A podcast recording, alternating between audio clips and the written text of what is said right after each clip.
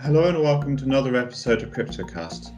I am James Burnie, a financial services and fintech partner at gunnercooke. And today I'm delighted to be joined by Ralph Payne, CFO of Copper, a crypto custodian. Hi Ralph, it's great to have you on. Yeah, good day, James. Um, thank you very much for the invitation. Good to be here.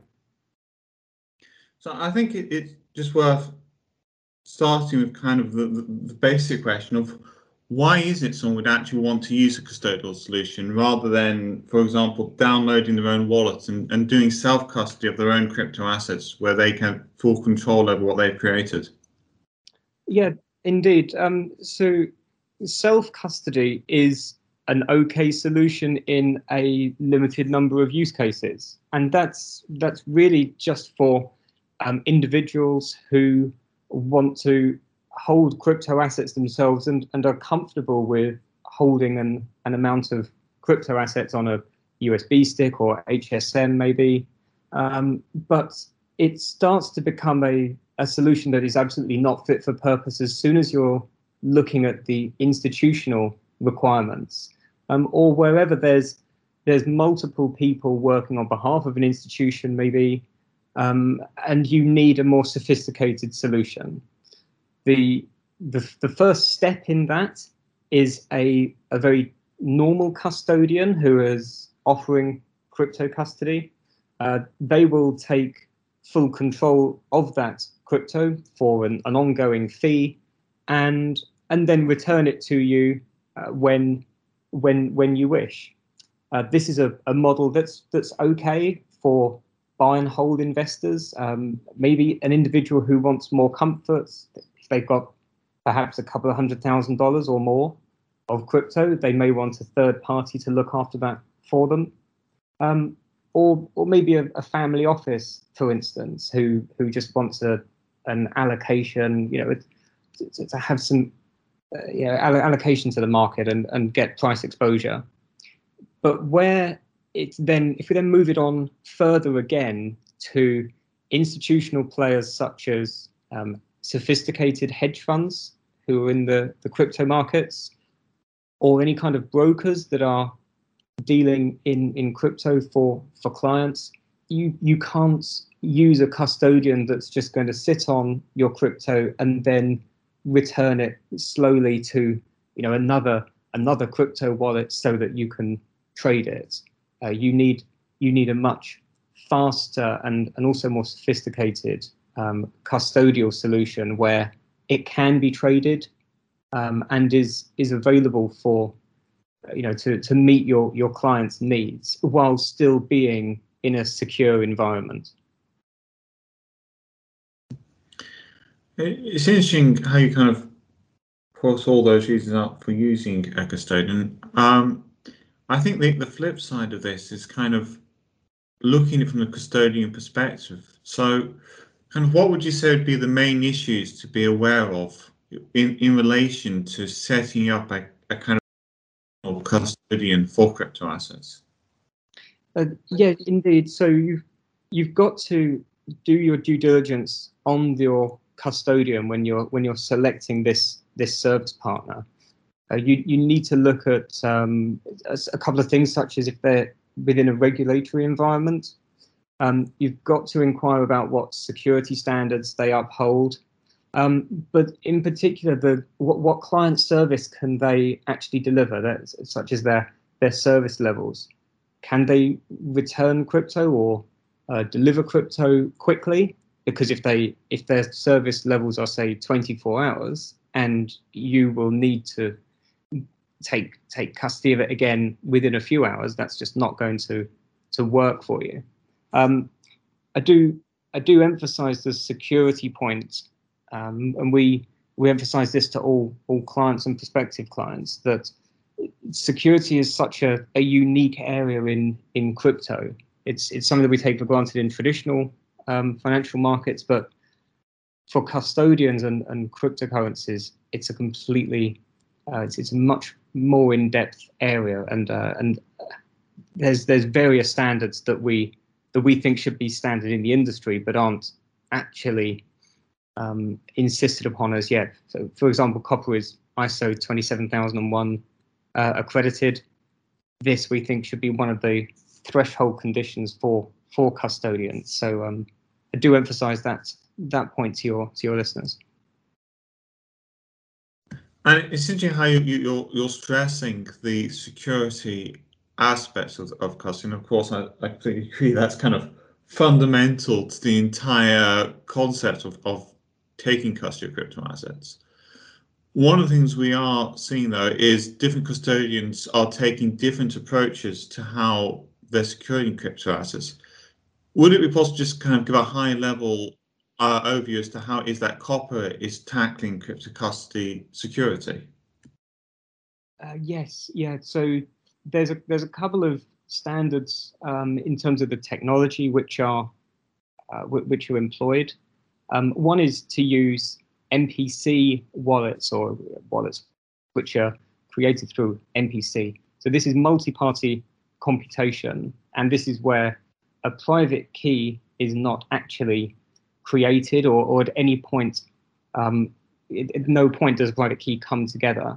Uh, this is where you've got multiple shards of that that private key, and together they can sign a transaction out of a wallet, which is the you know the the inherent aspect of control of the wallet, um, and and that prevents that's that that aids a lot with with security, but it's it's it's it goes beyond technology.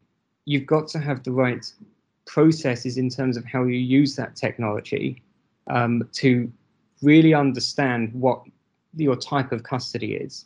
So, as a, as an example, a custodian who has full control of your wallet, which uh, full control of your, your, your crypto assets through their own wallet, even if it is secured by MPC, um, if they have all the shards, they are still in control of that crypto, and you are replacing um, your your own your own security with with someone else's, and therefore you have full counterparty risk against that custodian. This this kind of thing that I've, I've mentioned a few times, that we don't think about this in traditional, but we we really don't in in traditional. You you don't think about the risk of the custodian failing in traditional markets, but that's because they are securities with an actual name against them. Crypto assets is a is a bearer instrument. So if someone can move that crypto then you've you've lost it forever. It's completely immutable on the blockchain. Um, and if if a custodian has control, then a custodian, as a body, would be able to move it. So there are risks within the cust- the custodian that you just can't you can't decipher, even with as much due diligence as you can actually do. You won't be able to find out uh, what what potential failures there are within the custodian. So there's there are there are good custody models out there, but none none um, you know copper aside, which we can come on to, um, none which give what we would determine to be absolute security.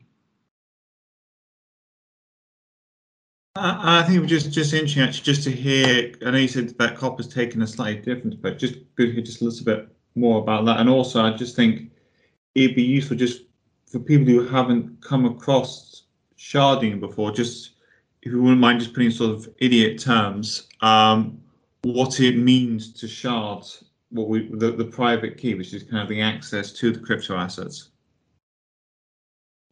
So uh, sharding, sharding is the the act of um, splitting a, a private key into component parts, or when you are creating a wallet, it's it's um, deciphering what the private key is without the private key ever actually having to come together.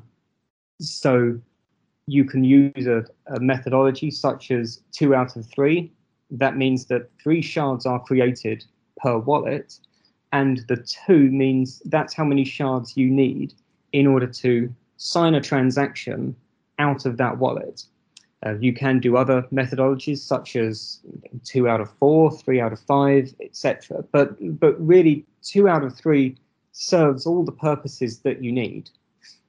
So and Copper Copper employs two out of three, and our unique um, method of of um, providing for custody is that we have a shared custody model with our clients. So when a client wants to when a client wants to create a wallet in which to store their their crypto assets, we will we will shard a wallet with them, and that means that the client will retain one shard, Copper will retain one shard, and there will be an independent and trusted third party, uh, you know, who who signs up to contractual terms uh, with both of us, who will hold that third shard.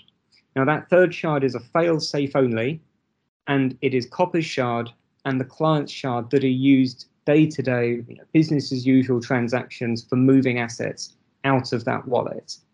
But here's here's the crux of what it means.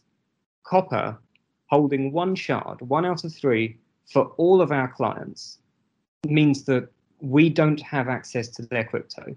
Copper is an entire firm, all near 100 people of us could come together and try and sign transactions out of a, of a client's uh, wallet, a vault as we call it, and it's impossible. You've got one shard out of three. It's, it's completely impossible to move these assets.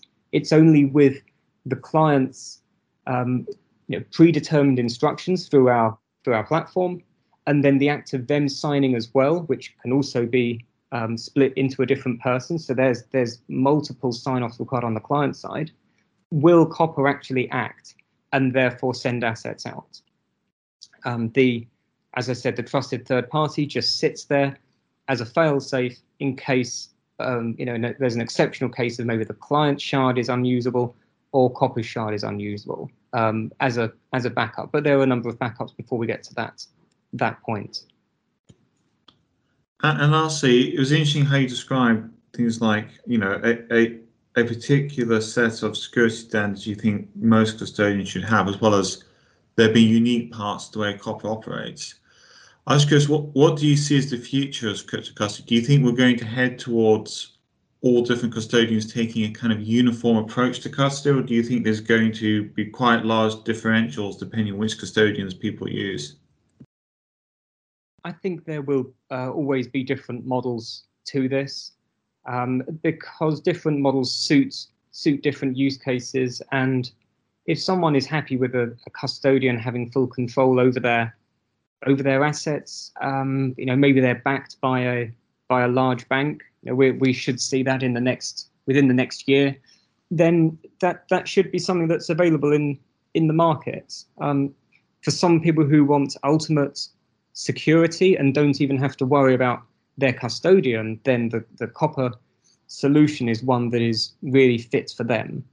Um, copper has you know, great dialogue with the FCA and a few other regulators around the world, and it's these points that we're doing our best to to bring to their attention. These these so crypto specific points that just none of their other nothing else in their in their repertoire uh, you know um, is comes close to comes close to these models. So we're, we're educating them as to what is possible with digital assets um, and and we're emphasizing to them that we would like there to be clear disclosures to uh, consumers and investors, anyone who's looking at their services, so that they can understand exactly what models the custodian is operating, what their SLAs are, um, and and therefore be able to compare different custodians and service providers very easily. Think things just cut through marketing materials. Uh, but in, in in essence, there will there will be a, a broad approach to crypto custody. We just hope it's um, that there's it's it's clear for consumers when they're when they're in the market. Thank you, Alf. That's been absolutely fascinating. I'm afraid that's all we've got time for today. If anyone listening wants to reach out to Copper, they're available at info at copper.co. Ralph, thank you for coming up, being, for coming on. It's been absolutely fascinating. My, my pleasure. Thanks for the invitation. Thank you for listening to our latest podcast. gunnercooke has a market leading blockchain, crypto assets, and DeFi team providing legal advice across the whole of the blockchain ecosystem. Our members have been heavily involved in helping shape the legal and regulatory framework for blockchain and crypto assets from the start, meaning that we have an intuitive understanding of our clients' needs and can provide focused, pragmatic advice at predictable cost. For more information, please visit our website. Thank you again.